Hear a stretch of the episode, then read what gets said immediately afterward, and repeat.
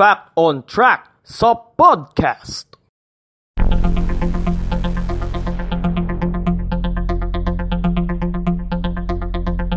Fact on Track sa podcast. Hello, magandang araw sa inyo mga kapodcast. Wow, meron na tayong bagong tawagan. Kapodcast, gumaganon tayo eh, di ba? So welcome po sa ating Fact on Track sa podcast. Ako po si Mans and uh, kung bago po kayo sa channel na ito, sa podcast ni Mans, uh, subscribe po kayo dito sa YouTube channel na ito and uh, click the notification bell button para po sa mga latest updates ng ating podcast show. Fact on Track sa podcast. So balikan natin yung naging press briefing noon ng Malacanang noong Tuesday, May 12. Uh, dito nga in-announce yung extension ng community quarantine. So uh, so inanunsyo sa press briefing ng Malacanang noong Martes, May 12. Ang mga lugar sa Pilipinas na sasailalim sa community quarantine. So, may mga lugar na uh, tatanggalin na sa community quarantine list yung mga low-risk areas dito sa Pilipinas. Kaya lang, no, Miyerkules, uh, May 13, ay uh, binawi ng pamahalaan ang nauna nitong pasya na alisin sa community quarantine or community quarantine rather ang mga low risk, low risk areas sa bansa. So, according kay Department of Interior and Local Government Secretary uh, Eduardo Anyo, maraming gobernador at alkalde ang umapela na hindi pa handa ang kanilang lugar na umalis sa community quarantine. So, uh, binawin ng government yung uh, pagkakaalis ng mga low-risk areas sa community quarantine and instead, uh, nilagay na lamang sila sa modified general community quarantine. Fact on Track sa podcast.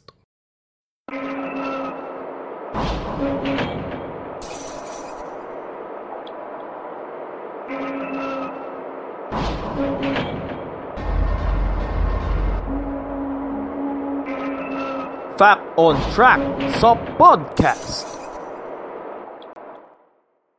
So, uh, sa ilalim ng Resolution number 35 ng Interagency Task Force on Emerging Infectious Diseases o IATF, EID, sama na rin natin. Narito ang mga lugar na sasailalim sa community quarantine, epektibo mula May 16 hanggang May 31 ng taong kasalukuyan. According po yan sa uh, announcement ni Presidential Spokesperson Harry Roque.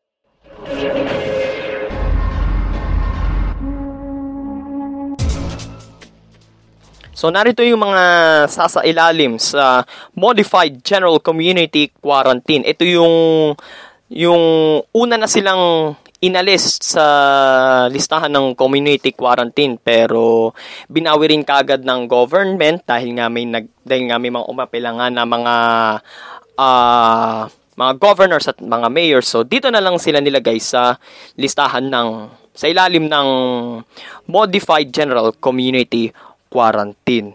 So, ito ang mga rehiyon na sasailalim sa MGC. Region 1, Ilocos Region. Region 4B, Mimaropa. Region 5, Bicol Region. Region 6, Western Visayas. Region 8, Eastern Visayas. Region 10, Northern Mindanao. Region 12, Soxargen at Bangsamoro Autonomous Region in Muslim Mindanao o BARMM.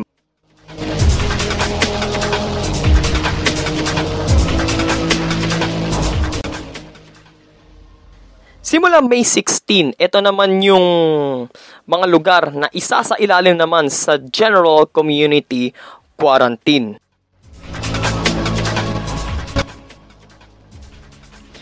Cordillera Administrative Region o CAR, Region 2 o Cagayan Valley, Region 3 Central Luzon, Region 4A Calabarzon maliban sa lalawigan ng Laguna, Region 7 Central Visayas maliban sa lungsod ng Cebu, Region 9 Zamboanga Peninsula, Region 11 Davao Region. At Region 13 Caraga.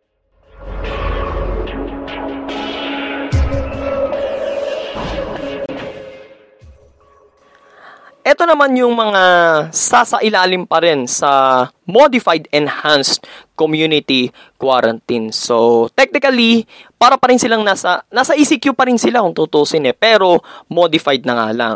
So, starting May 16, uh, Sabado yon ah, uh, sasailalim sa Modified Enhanced Community Quarantine ang National Capital Region o NCR, ang lalawigan ng Laguna at ang lungsod ng Cebu.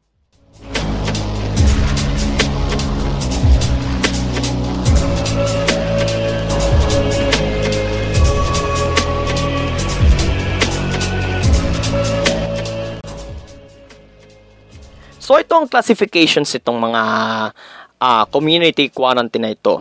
So sa ilalim ng Enhanced Community Quarantine or ECQ, walang anumang paggalaw. Hindi yung literal hindi kayo gagalaw, ah, baka ma-stroke kayo. So, walang anumang paggalaw, ano pa man ang edad at health status ng tao. Wala rin anumang econ- economic activity maliban sa pagkain, inumin at iba pang maalagang sektor. So, uh, pwede lang kayong lumabas pero para bumili ng uh, mga necessary goods, yung mga pagkain, yung mga inumin, mga panlinis, panligo, etc. And then, suspendido rin ang transportasyon sa ilalim ng ECQ, both public and private transportations at wala ring classes sa mga paaralan.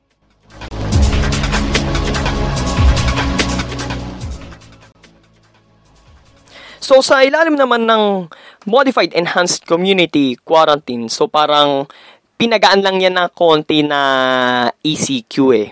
So sa ilalim naman nito, eh, limitado lang ang galaw ng tao para makakuha ng essential services at makapasok ng trabaho. So may ilang mga trabaho na papayagan ng mag-operate muli, kaya lang iilan lang. So sa ilalim rin nito, 50% ng mga industries ang papayagan lang na mag bukas. Limitado rin ang mga transportation services para sa essential goods and services at mga papasok sa trabaho para sa essential services, especially kung ikaw ay frontliner. Katulad rin sa ECQ, wala ring pasok sa mga paaralan sa ilalim ng modified ECQ.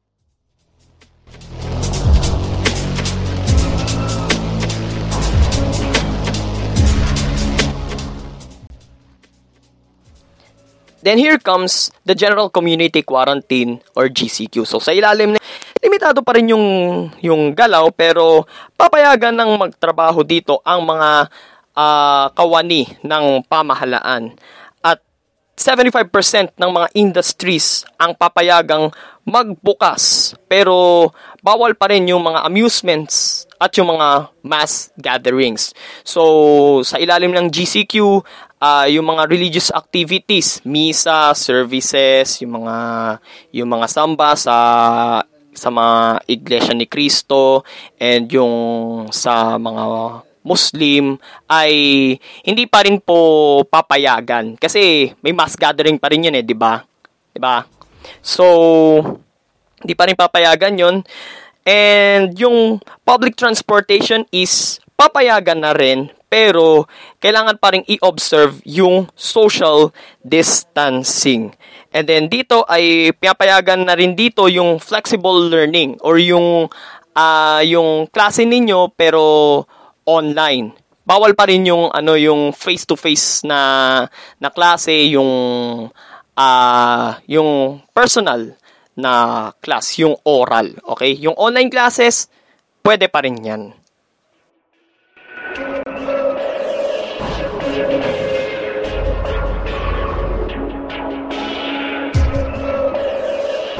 Fact on Track sa podcast. So sa part 2 natin sa susunod nating podcast episode ay uh, pag-uusapan naman natin yung naging press briefing naman ng Malacanang noong May 13 uh, nung Wednesday kung saan uh, isa-isay natin yung mga industries na papayagang magbukas sa ilalim ng modified ECQ at ng GCQ. So, sino-sino na ba yung pwedeng magbukas? Sino-sino na ba yung mga pwedeng lumabas? Ano na ba yung mga pwede nating gawin under MECQ at GCQ. So, kung nagustuhan nyo po yung episode natin, please like this episode. So, click nyo lang po dito sa baba and uh, mag-comment rin po kayo sa baba ng ating video. So, pwede rin nyo rin po itong i-share. Actually, nagpapasalamat nga po ako kay Luis John Paul Herrera at kay at kay Nico Acuña uh, sa isa sa mga matalikong kaibigan sa pag-share ng ng mga previous episodes natin sa Fact on Track sa podcast. So, uh, na-appreciate ko guys yung yung nagawa ninyong pag-share. So, salamat and uh, shout out ulit sa inyo. And then, uh, belated happy birthday din kay Ate Vicky Navarro. So, uh, hindi ko na sasabihin kung ilang taon na siya. Okay? So, maraming salamat po sa pakikinig po ninyo dito sa ating uh, sa ating podcast show. So, don't forget, like, comment, share, subscribe. Ito po si Mans. Uh, lagi po nagpapaalala, stay at home. At uh, manalig po tayo sa Diyos at magtiwala na malalagpasan po natin ang lahat ng pagsubok. So, this is our Fact on Track sa podcast. Until next time, God bless. Fact on Track sa podcast.